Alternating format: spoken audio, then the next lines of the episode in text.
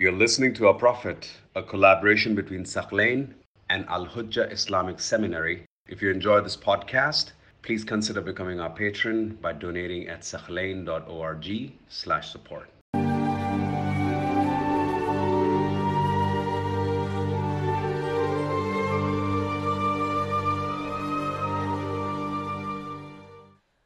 So, when does Abu Talib pass away? After they leave the valley of Abu Talib in the 10th year of the Ba'tha, Abu Talib at this time he was either 86 years old or 91 years old. So he was very old at this time. And Abu Talib, shortly after they left the Sha'b of Abu Talib, he, became, he becomes sick and he passes away. Now, we don't know the exact date because there is some discrepancy. Some hadiths state on the 26th of Rajab, some say the 7th of Ramadan. We have another hadith that says in another month. In any case, we know that was in the 10th year after the Ba'tha.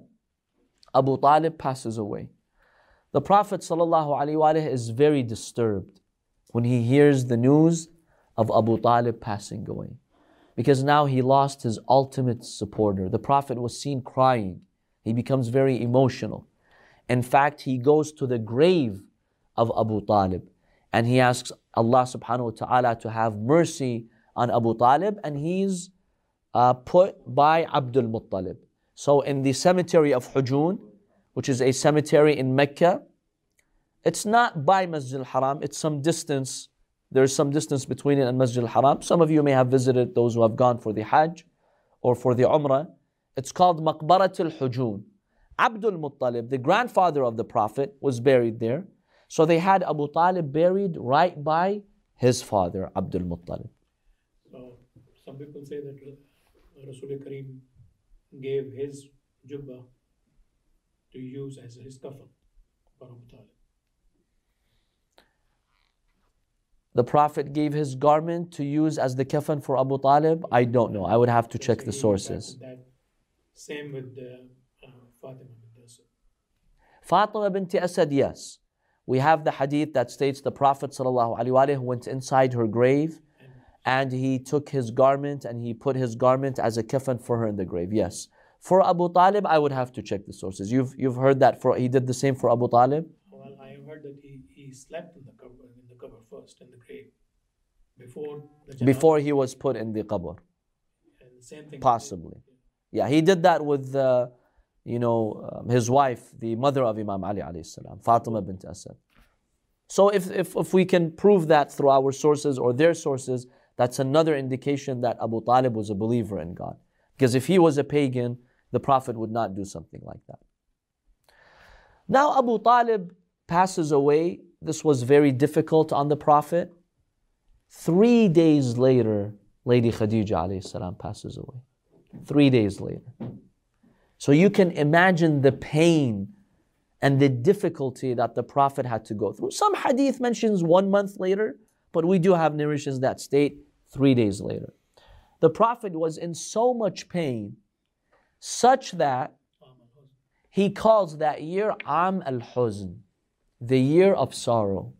He loses two of his greatest supporters his financial supporter and the partner of his life, Lady Khadija and also his political, social supporter, which was Abu Talib. So the Prophet really, you know, he, he, he suffered a big blow when Abu Talib passed away and Lady Khadija salam passed away. Lady Khadija was also buried in that same cemetery, which is the cemetery of Hujun. We have a narration that tells us Lady Khadija salam, shortly before she passed away, in the 10th year after the Ba'tha, she made a will. She told the Prophet, Ya Rasulullah, I have a will that I would like to communicate to you. So the Prophet says, Yes. What is your will, Khadija? She tells him, The first will that I have is that you forgive me for any shortcomings. If I've had any shortcomings in my life, for you to forgive me. Look at her humbleness. She was the biggest millionaire in Arabia when she married the Prophet. The day she died, she did not own a single coin because she gave everything away, especially during those three years when they were in Sha'b Abi Talib. Yet she's telling him, Forgive me for any shortcomings. Look at the iman of Lady Khadija.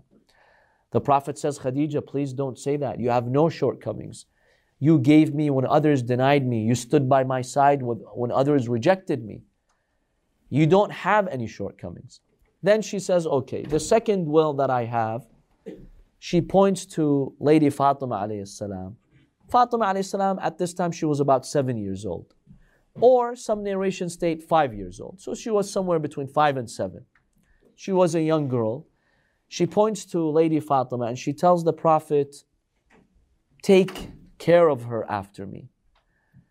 And don't let any of the women of Quraysh to harass her, to yell at her, or to slap her face in any way.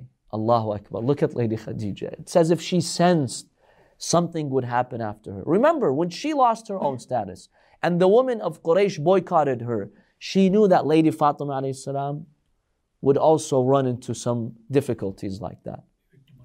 And subhanAllah, in Medina, we all know what happened with some of the wives of the Prophet and how they treated Lady Fatima.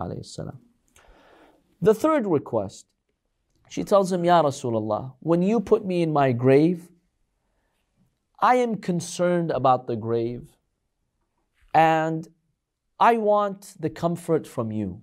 How? I want you to take your garment and put it with my kafan. Because if I know in my grave I have the garment of the Messenger of God, that will give me comfort. The Prophet says, I will fulfill that. So she passes away. They take her to the cemetery of Hujun.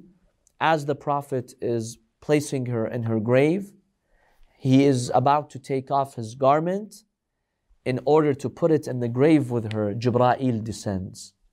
Jibra'il tells him, Ya Rasulullah, Allah subhanahu wa ta'ala sends you the salam and He has delivered a kafan from paradise for your wife Khadija.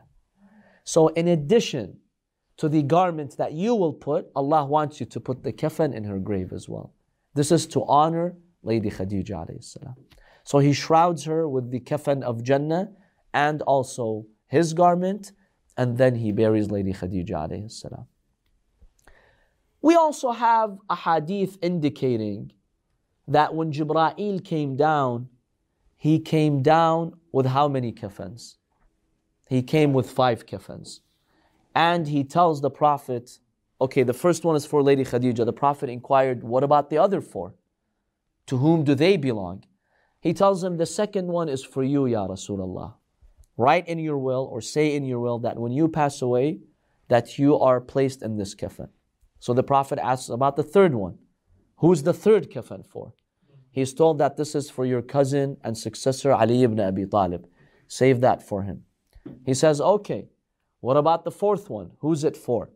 Jibra'il tells him that's for your daughter Fatima. salam. These are kafan from paradise. This is reserved for her. He asks about the fifth one. He is told that this will be for a grandson that you will have, which is Al Imam Al Hassan alayhi salam. That's for him. And then, you know, later on, there are some hadiths that state that, you know, the Prophet sallallahu kept this kafan with Lady Zainab salam we do have some historical references that state she kept the kafan. So when uh, Lady Fatima salam was passing away, she gave those pieces of kafan to Lady Zainab. She told her, I want this to keep as an amana. At that point, only two were left. So she tells her, Zainab, keep this kafan. I got this from the Prophet. These are heavenly pieces of shrouds. And one of them is for your father, Amir al Mu'mineen. When he is killed, this kafan shall be for him, make it available. And the second one is for your brother Hassan. So she asks, What about my brother Hussein? How come there's no kafan for him? That's when Lady Fatima salam tells her, Your brother Hussein will die as a shaheed in Karbala. And so he will be buried without a kafan. So these were heavenly kafans that came down when Lady Khadija salam passed away. Finally, Fatima salam, when her mother passed away, Lady Khadija died, she was in extreme pain. and she, she was very emotional. She was crying. She would go around the Prophet. Imagine she was only five.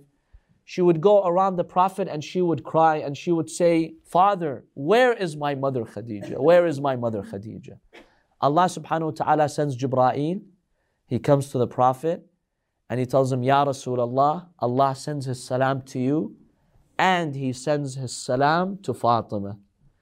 Tell your daughter Fatima that Allah says, Your mother Khadija is now in paradise with Lady Maryam and with Asiya. And he gives her a description of the castle that Lady Khadija has in paradise. So the Prophet comforts Lady Fatima. He tells her that. She says, Allah, inna Allah huwa salam. Because the Prophet told her, Allah says salam to you, O Fatima. Remember, a five year old girl. This was her reply. Inna Allah huwa salam, wa minhu salam, wa ilayhi salam. Allah is peace, and from Him comes peace, and to Him peace shall return. So, this is the year of the sorrow, and this is the 10th year after the Ba'tha. Next, we'll examine, inshallah, some very important events that happened after this. There's only three years that remain in Mecca. These are very difficult three years because now the Prophet has lost his financial supporter, Lady Khadija, and his political and social supporter, Abu Talib. These are very trying years for the Muslims. وصلى الله على محمد وآله الطاهرين